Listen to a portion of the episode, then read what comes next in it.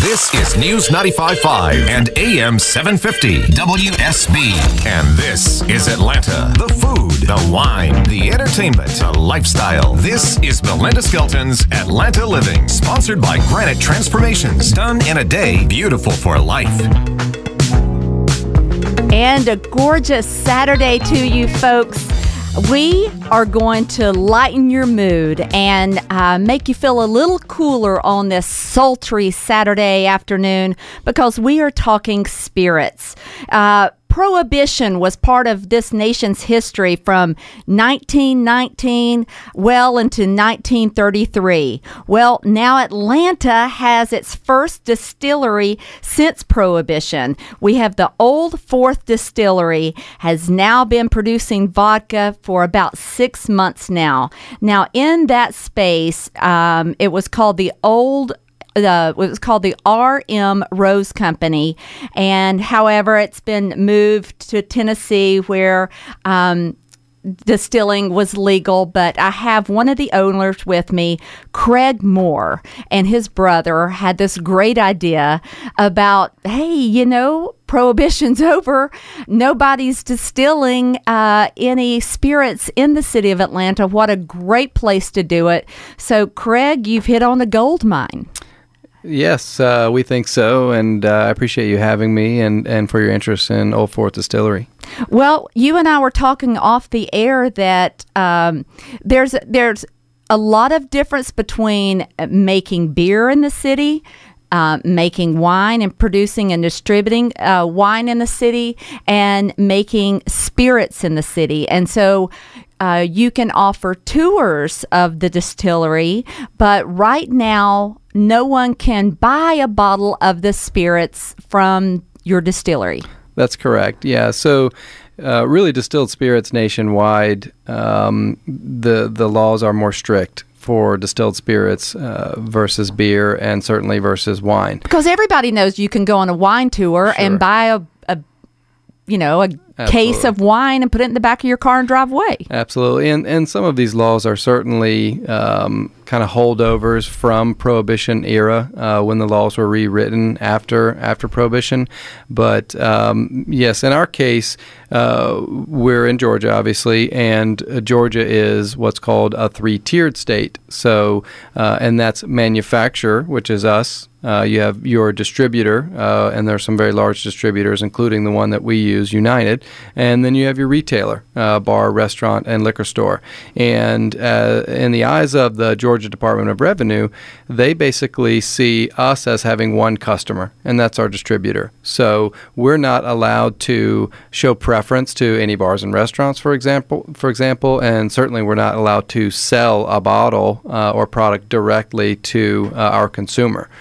I really see this changing as uh, different sessions um, come and go through the legislature. So I don't think it's always going to be this way. And you know, we're actually seeing uh, a trend in in that direction. Really, um, there was a law passed just a few weeks ago, uh, signed into law by the governor that allows us to actually start charging for our tours, and we're allowed to charge up to twenty five dollars for the tour, and then give away a full size seven hundred and fifty milliliter bottle as a souvenir. So that's certainly a step in the right, Right. direction. That actually goes into effect July July one. So that's exciting for us. Um, you know, it gives us a way to sort of monetize our tours a little bit, but also get our hands into the product of, of people maybe coming from out of town who want to do a tour, and then at the end they want to leave with something. They don't want to have to run up to the package store to, to grab our product. So that's definitely a step in the right direction. Okay, you mentioned that you are uh, distributed through a distributor, and, and you mentioned United, and that goes out um, to about uh, 100 bars and restaurants right now. Uh, it's actually about 100 liquor stores and probably around 300 Oh, bars excellent. and restaurants. Right. Yeah. And, and given that uh, we've only been active since December, uh, we think our distributor is doing a fantastic job of getting our product out there. We really had a strategy to launch sort of hyper locally, if you will, to launch in the neighborhoods around the distillery and to sort of match our production capability because we are a small facility with that demand out there. So we didn't want to sort of shotgun our product out there. Um, for us, it's more about getting quality accounts who want to buy that first case, but then they want to follow it up, and that's based on consumer demand. Okay, so to make vodka, which is what you're starting with, um, the old guard way of making vodka is, of course, potato. Mm-hmm. But you can also use um, corn and you can use sugar cane.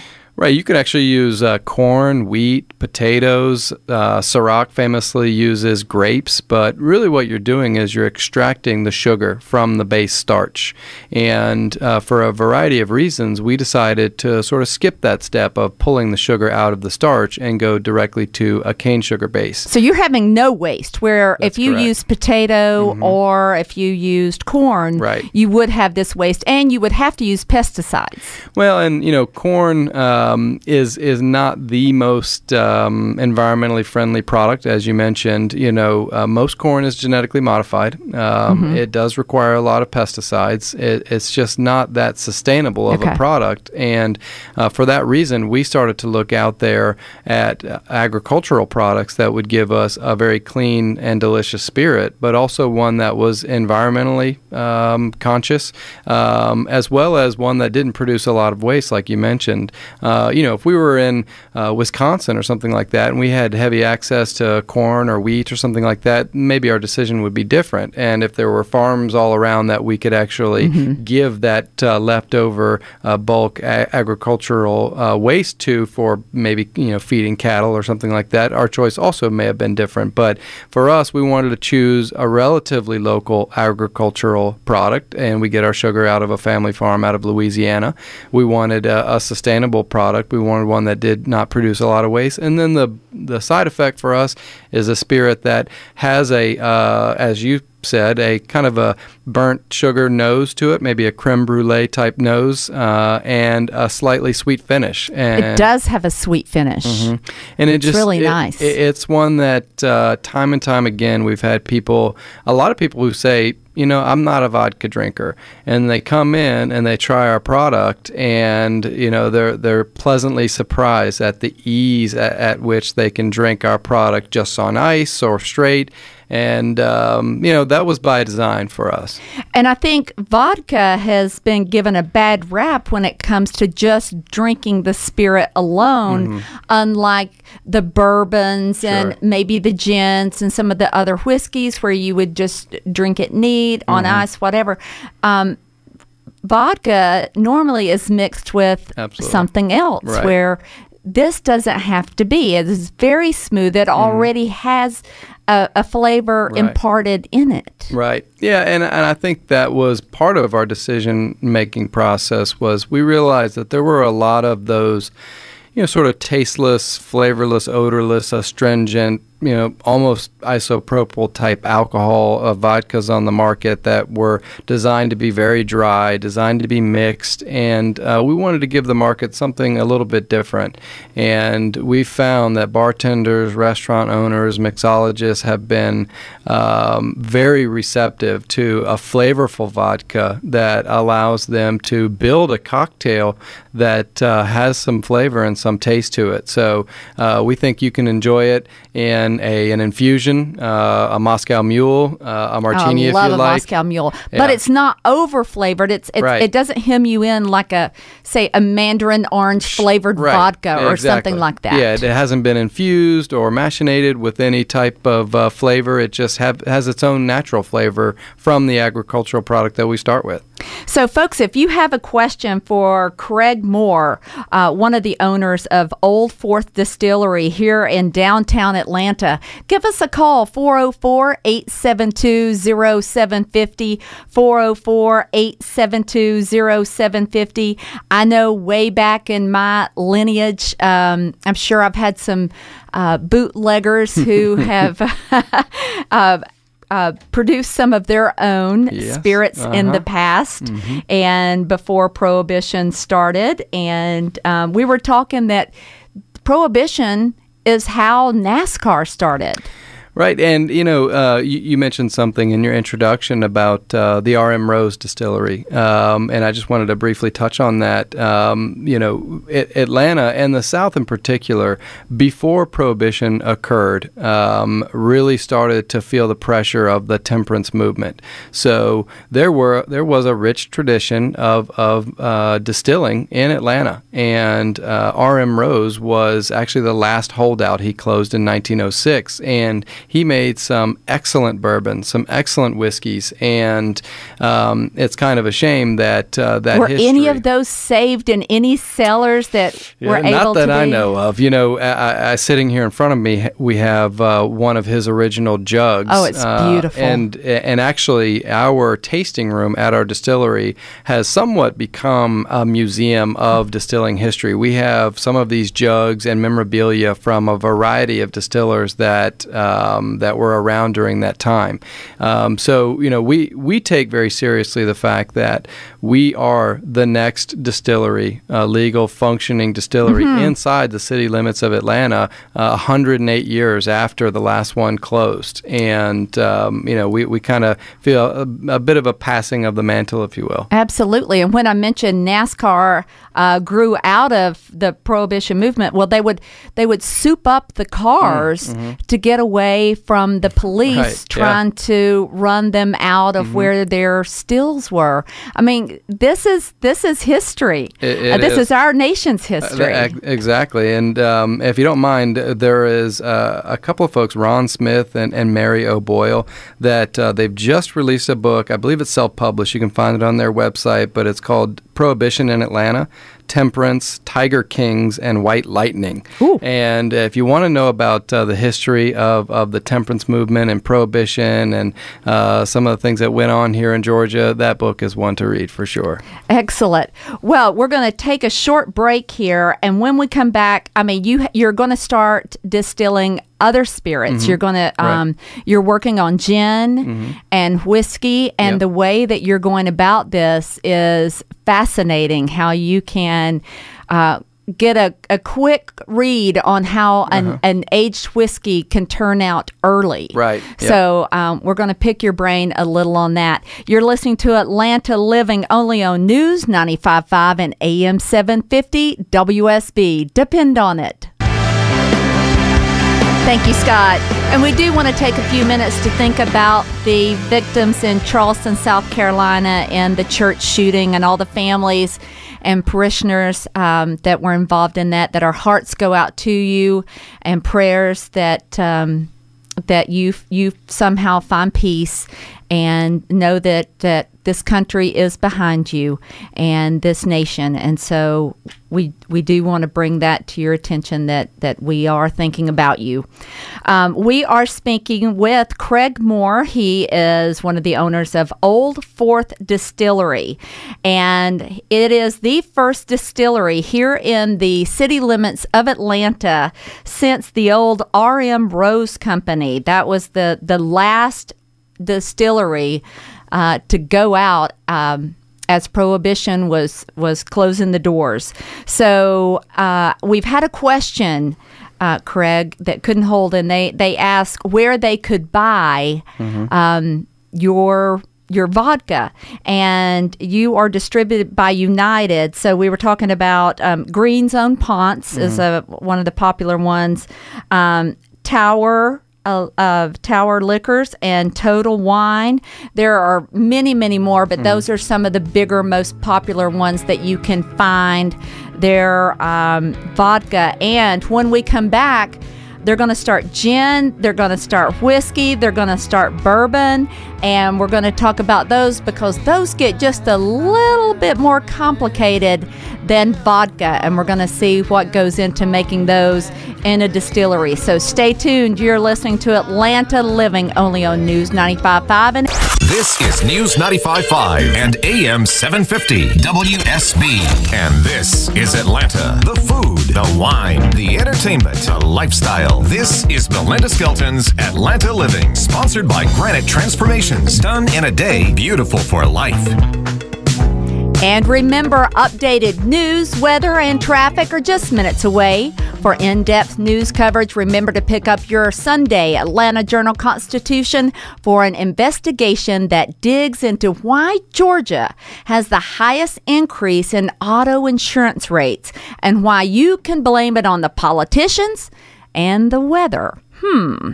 It's 36 minutes after one o'clock, and I'm in the studio with Craig Moore. He and his brother Jeff started the Old Fourth Distillery. It's the first distillery back in Atlanta after Prohibition. The last one um, standing once Prohibition uh, started was R.M. Rose and Company. So, Craig, um, you started with vodka that's Mm-hmm. been immensely successful and you're you're working on gin Correct. okay that's not as easy That is not as easy. And uh, vodka, some of the guesswork of making vodka is taken out through the distillation process because the legal definition of vodka is a spirit that has been distilled to 190 proof or, or a neutral spirit that's 95% alcohol. Um, so distilling it to neutrality, and that's what we call our, um, you know, our our spirit after we make it is called an NCS because it comes from cane sugar. So that's a neutral cane spirit. If it came from corn, wheat, or potatoes, it would be called NGS or a neutral grain spirit. So, yeah, you know, a lot of people don't realize that gin really is the world's first flavored vodka because after we make our NCS, what we do is we run it back through our still one more time. And uh, on our still, we have what's called a gin head. And a, a gin head um, basically amounts to like a grill grate. And what happens is, as the spirit boils in the pot, it turns into vapor. And as that vapor rises, in our case, that grill grate is sitting there. We'll put cheesecloth sacks full of our botanicals uh, juniper, coriander, citrus, whatever you want to put in there. And as that vapor passes through those botanicals, it picks up the flavor, odor, and characteristic of those botanicals. So um, you could do the same thing with other infusions, basically, and have flavored vodka. But um, so that's that's what gin is actually. well people have people either have a love or a hate relationship with gin Right. now my theory is if they hate it they tried it too young in life when they did not have money in college or after college and they bought a really cheap version. Right. and um, it was not what distilled properly or enough or something.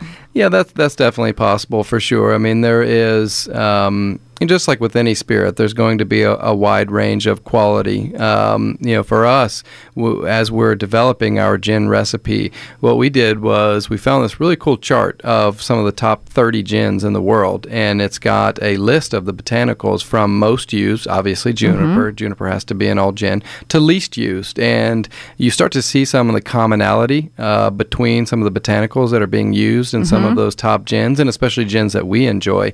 Uh, so it gives us an opportunity to really mix and match, try some different botanicals, and to uh, come up with a flavor profile that, that we think will be, um, you know, good good for uh, for you know any type of drink. Whether you want to drink it straight, you want to have a martini, you want to have some other type of uh, gin-based drink. and and we were just talking that that um, gin was used to prevent scurvy for the military in the war. Right. Yeah, absolutely. Yeah, something uh, about that uh, juniper um, has that sort of, uh, I guess, calming effect on on the scurvy.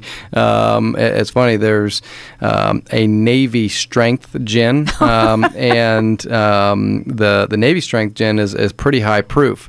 And uh, we tested out some of our gin at that Navy strength, and it was maybe a little too hot for for Okay. our our taste. Uh, so that's one of the other things that is uh, sort of in, in process where we're going to proof our gin. Right now we're at around 47 and a half, about 95 per uh, 95 proof. So when do you think that your gin will be off the production line and on the shelves?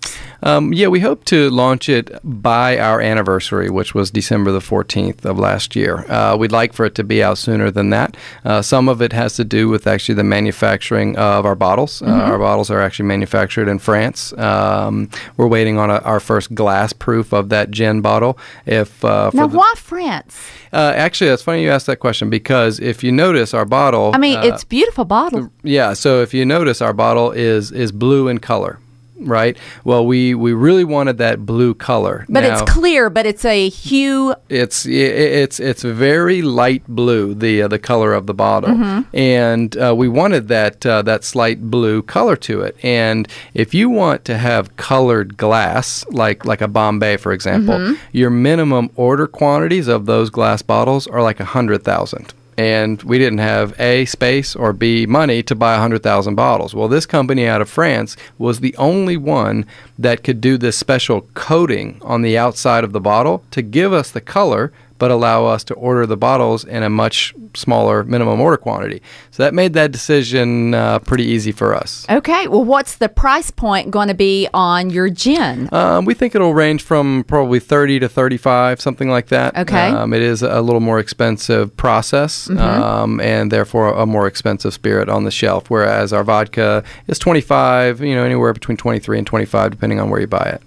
Folks, if you have a question for Craig and Old Fourth Distillery, give us a call 404 872 0750. That's 404 872 0750.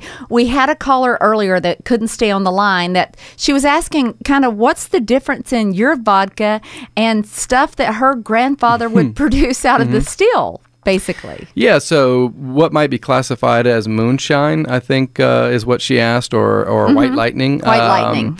Yeah, so uh, generally what that is is uh, a corn-based uh, moonshine um, that that's unaged. So um, a, a lot of people don't realize that um, you know bourbon really is is moonshine that has not been aged. And bourbon the mash that it comes from is uh, it actually has to come uh, from 51% corn. So you'll find moonshines or white lightning out there that uh, ranges from you know half corn to 100% corn. And basically it's just an unaged whiskey Wow. Right. Okay. Right. Whereas our vodka obviously does not have corn or rye or barley or anything like that in it. And of course, it, it sees no barrels. There's no aging process with the vodka. Okay, tell me about the little barrel that you brought today, the miniature version of Mm-hmm. Right, the right. hundreds of gallons that we see in distilleries. Yeah, so um, this small barrel is is two liters, and basically every month in a barrel of this size is equal to a year in a full size barrel, and that's just basically because of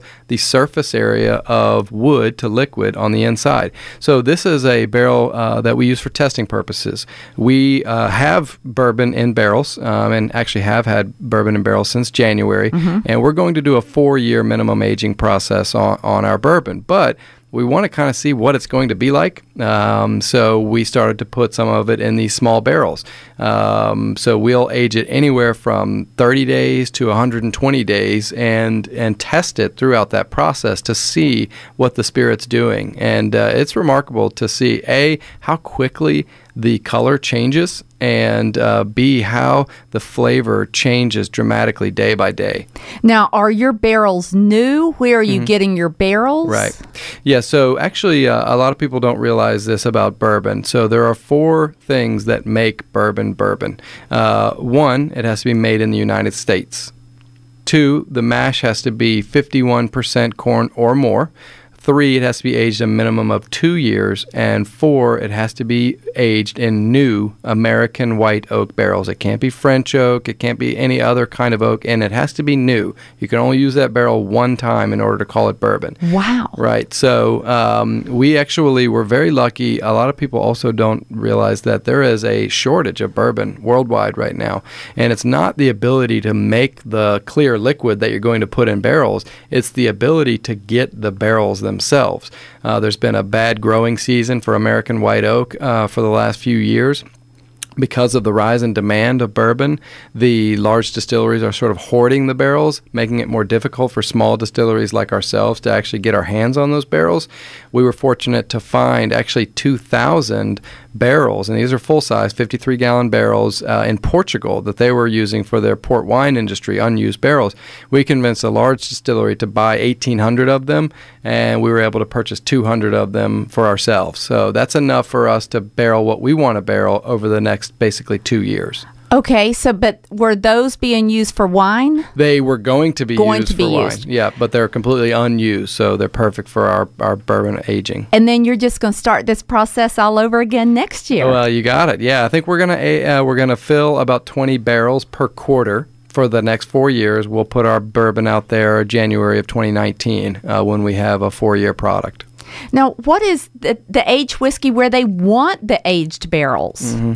Right. So um, Scotch actually uses used bourbon barrels. Uh, so does rum. A lot of rum manufacturers use used bourbon barrels, and there's an advantage there because the bourbon has taken out some of the tannins and taken out some of the chemical complexity out of the wood that you don't want in rum or Scotch. So the barrels actually hold their value really well because you've added value to that barrel as you've aged your bourbon in it because then the scotch makers and rum makers will buy it from you afterwards. That makes perfect sense. This has been a delightful half hour with you.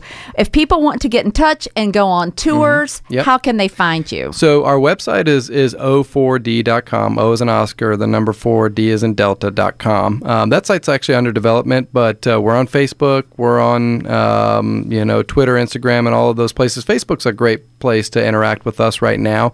Tours are Thursdays from two to Um, July one, as the, some of the laws uh, are changing, we're going to probably open up some additional tour dates. So um, yeah, please come by, and we'd love to show you around, give you a little taste, and then uh, July one, we'll be able to send you on your way with a bottle. Well, Craig, I'm going to come by for a tour. We'll have you back when you have some of these others available on the market. Thank you. Continued success and congratulations on having Atlanta's first distillery after Prohibition. Thanks so much for having me. Folks, coming up next is David Danzig with Breaking Chews. Stay tuned. More Atlanta living coming your way next. Now back to Belinda Skelton. Welcome back, y'all, to Atlanta Living. It is time for Breaking Chews, our weekly check in on all the up to the minute breaking news about local restaurants, chefs, and festivals. I'm here with my favorite foodie correspondent, David Danzig of the website bitesandsites.net, and also a food writer for Atlanta Social Season magazine, and of course, BelindaSkelton.com. Of course. Of course. Now, we are about to officially kick off summer weekend with the summer solstice. Right. Anything going on to celebrate that? Why, yes, now that you ask. um, Midtown West's hot newcomer, one of my favorite new places on the scene, is called Cooks and Soldiers. Oh, yeah. It's a Spanish concept. They they have Basque region cuisine from that, that region of Spain. And with the summer solstice coming, um, they're doing a special guest chef dinner that just sounds fantastical. Um, this is going to be a collaboration with with Cooks and Soldiers chef Landon Thompson and John Eisensmith from Six Plates. That's in Durham, North Carolina, and Diane Flynt. She's with Virginia's Foggy Ridge Cider. So they're all coming together to collaborate. Now this is on Tuesday, um, and our summer solstice obviously is this you know this Sunday. On Tuesday, it's the 23rd. That's where they traditionally celebrate that in San Sebastian, Spain. So that's why they're doing this on Tuesday. Okay. So they're going to come together. This is a six course meal. Oh my gosh. They're going to be things like pan seared diver scallop. That's one of the six plates uh, dishes. I've had their diver scallops there. They're to die for. Yes. Um, and then Cooks and Soldiers will be doing the Iberico tenderloin. Mm-hmm. There's going to be a New York strip. So this is an incredible combination of different flavors and, and influences. So it's $95 per person. That includes, um, uh, that does not include tax and gratuity. Call Cooks and Soldiers 404 996 2623 or go to their website. I've got all the information and links also up at belindaskelton.com. And we can see you through the week at bitesandsites.net. That's right. And check it out on belindaskelton.com. You're listening to News 95.5 on AM 750 WSB. Depend on it.